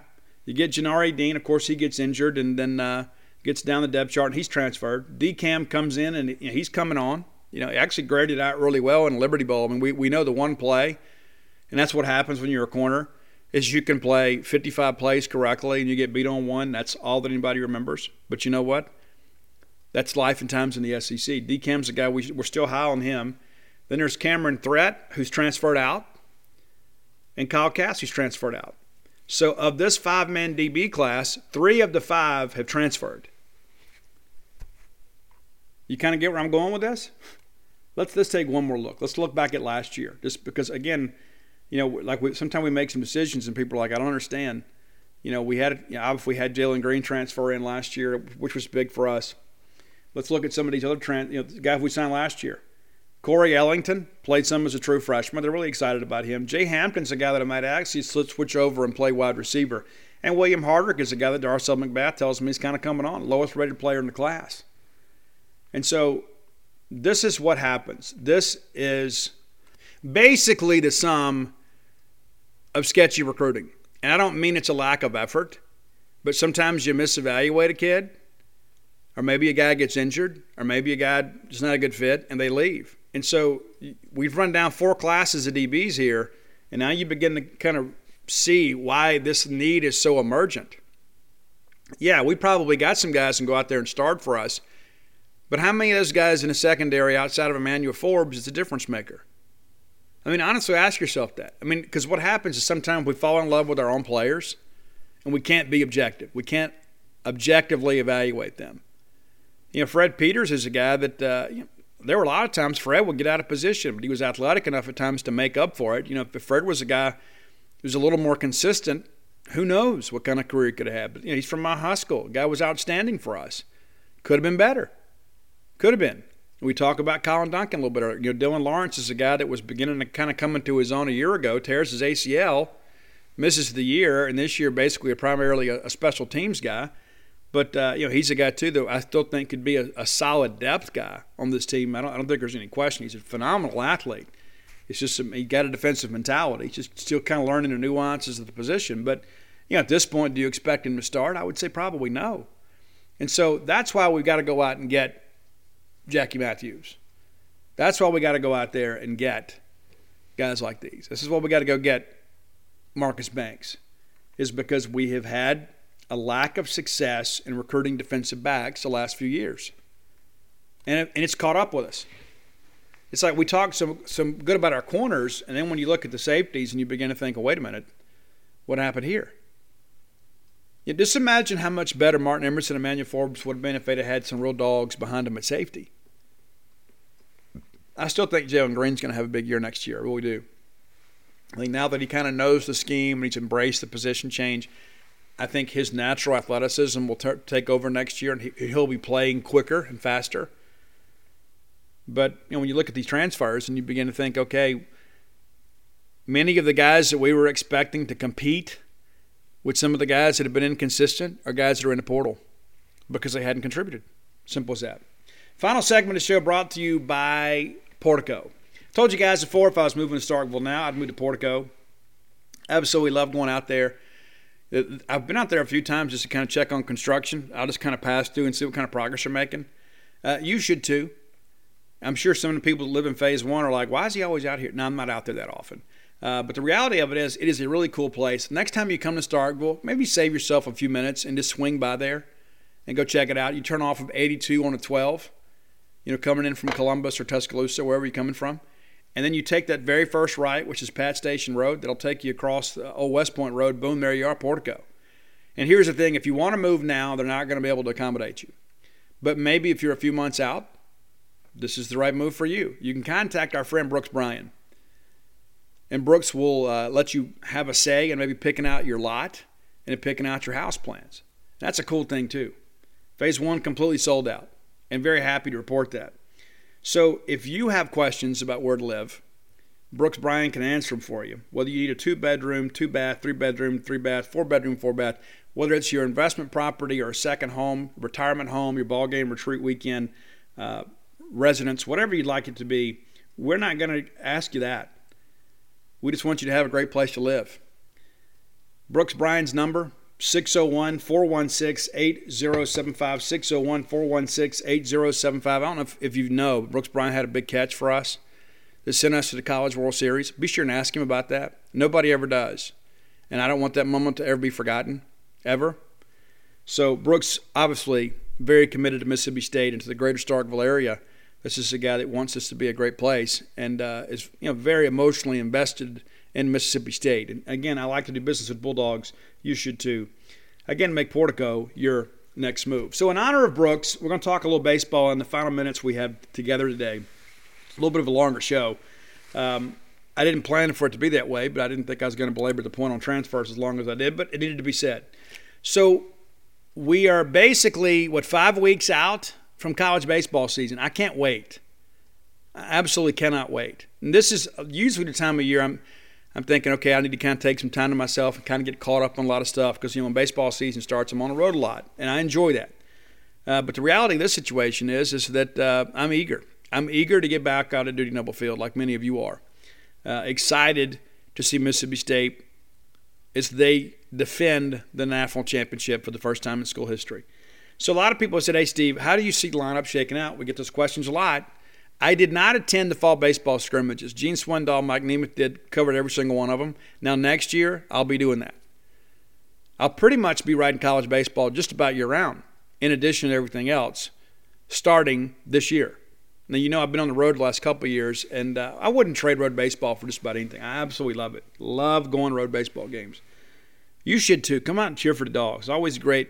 You know, like when I went to Columbia, South Carolina I had a lot of Boneyard listeners that came up over the course of the weekend to say hello that never get a chance to make it back to Starkville. So it's nice to be able to kind of connect with family. And I know that I can speak on behalf of uh, the rest of the Mississippi State fan base. It means a lot when kind of our outlying dogs, you know, that are kind of out there in the mission field outside of Mississippi, it means a lot that you guys turn out to support the team when we can't. You know, I, I'm there in professional capacity, so I'm not out there cheering along with you guys.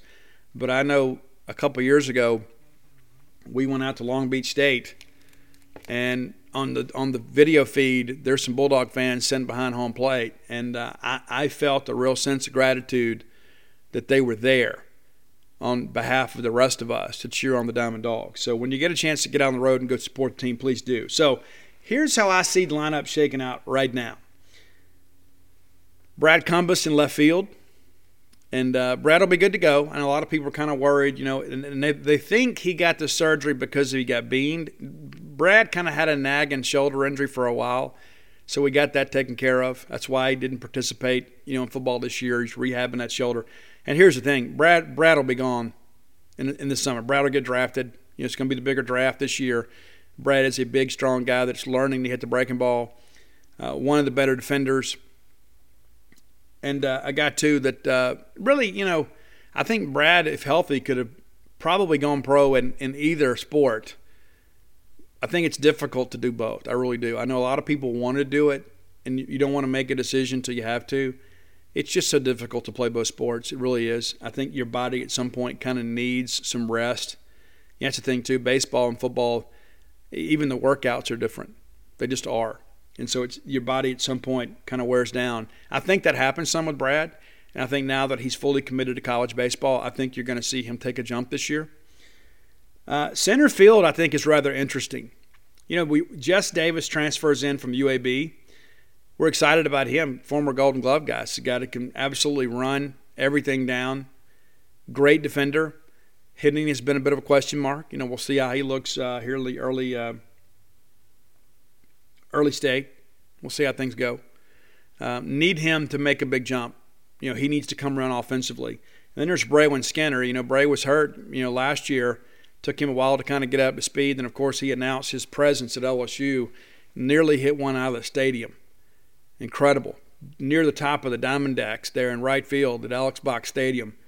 It was a majestic blast. And we were thinking they were going to bunt him. You know, we had a runner at second. We're thinking we we're going to bunt him over because we were in the middle of a pitcher's duel and then Bray hits a shot. The, the thing about it is, Bray just hadn't been very consistent with the bat. Again, an elite defender, a guy with elite speed, the bat hadn't been there. And so that's the thing you think about. Okay, we got two guys that are basically speed guys that can defend gap to gap, guys that are good with the glove, kind of a challenge offensively. You know, I, I'll be honest with you. I wouldn't be surprised if we didn't give Cam, Kamren James an opportunity to play out there. And I'll, I'll kind of get to that a little bit later.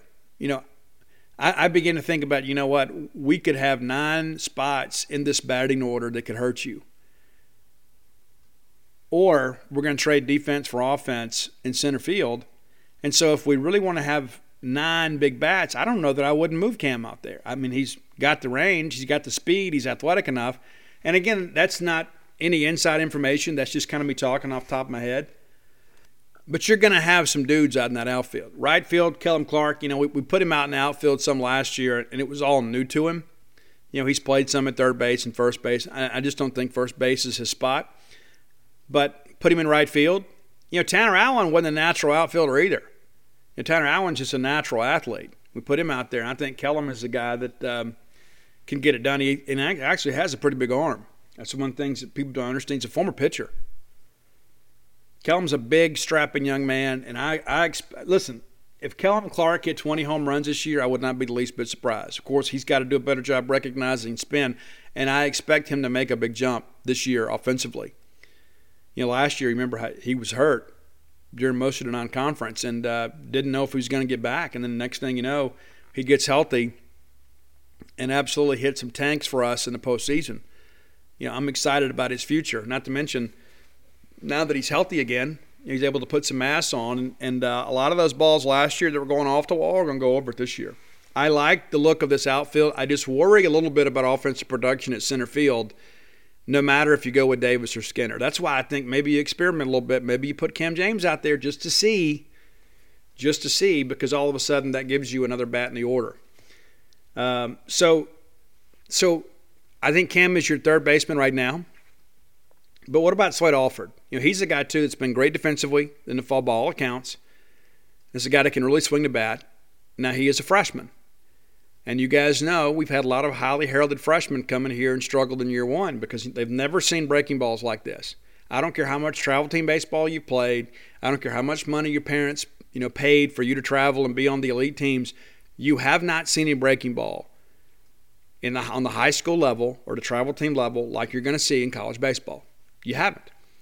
And that's not, I mean, even the guys from the G5 schools, like you're going to go see some sophomore and junior you know, pitcher from Wofford or, or wherever, those guys are going to be able to spot off a breaking ball better than anything that you've seen. You say, oh, well, I played against this guy in high school. Completely different dynamic, completely different.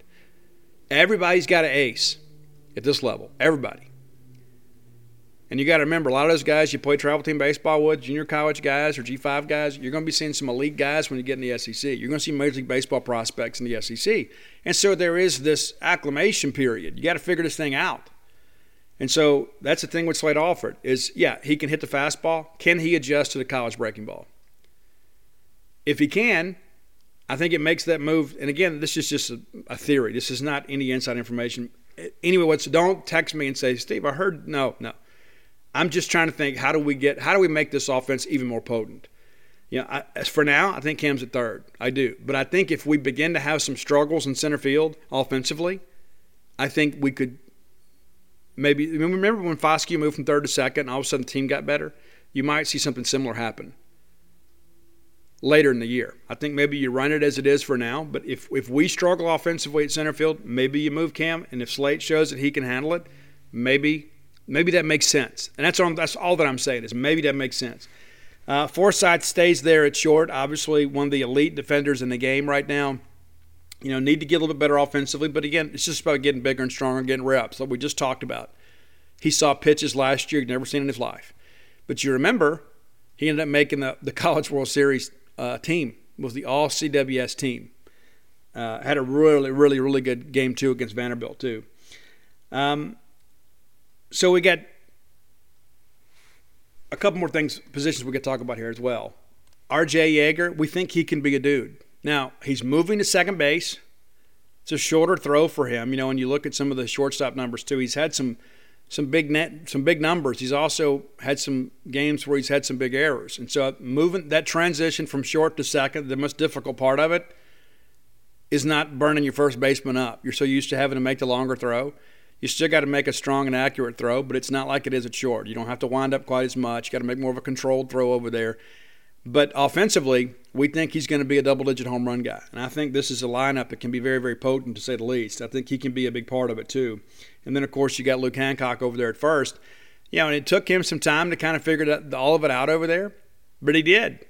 And I think now you see that position as a strength. You know, we, we really thought last year that Josh was going to hold that thing down and kind of pick up where he left off in 2020. Didn't work out. Wish Josh the best, but you know, I think you feel pretty good about Luke over there now. Luke's able to dig things out. He's comfortable.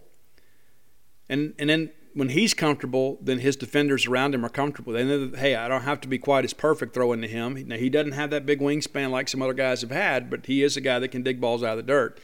And then, of course, uh, you got a future first rounder behind the plate and Logan Tanner. I don't, and I don't think there's any question there. I think you, you probably maybe work Luke in at times uh, during the midweek and let him get some catching time because I think he projects as a catcher. And I don't know that you want to abandon that. But the reality of it is, is you know we're going to return a very good. We actually might be better offensively. The question is going to be is who who who has the clutch gene. You know, I always seemed like TA would come up in those big situations and always come through. And I remember when I was writing Dogpile, I only found a couple situations where he came up in the ninth and didn't get a hit or didn't get on base. Very rarely did that happen. So who is going to be that guy? Logan Tanner's got a little bit of that in him. Cam at times has shown some of that too. But who's going to be the guy when the game is on the line that gets a big hit late? There's no Rowdey, there's no TA. But you know, people forget we lost Foscue and Westburg. Just imagine if we'd had Foscue and Westburg on this team last year. What this team would have been like offensively, right? And you think, well, we won the World Series. Yeah, in three games. Might have won it two. You know, might have won the SEC championship last year. Might have been the number one team. Could have been that simple. And that's the thing, too, when all the pieces kind of come together and you look at this team, you know, I think offensively you could be better. Does that mean we're going to be as good in late game situations? That remains to be seen. And my biggest concerns are about pitching, and we're going to talk about that on Monday. Excuse me, Friday. And so uh, let's get out of here, and you guys enjoy the rest of your day. Be sure to watch the Bulldogs tonight as they host Georgia. If you're coming to the Humphrey Coliseum, remember to bring your mask, and please don't give those employees a hard time. It's not their decisions. Okay, you don't have to defend your position and talk about the science and talk about stuff you read on Facebook. They're just there to do a job. So please be courteous to those folks. Please, please, please.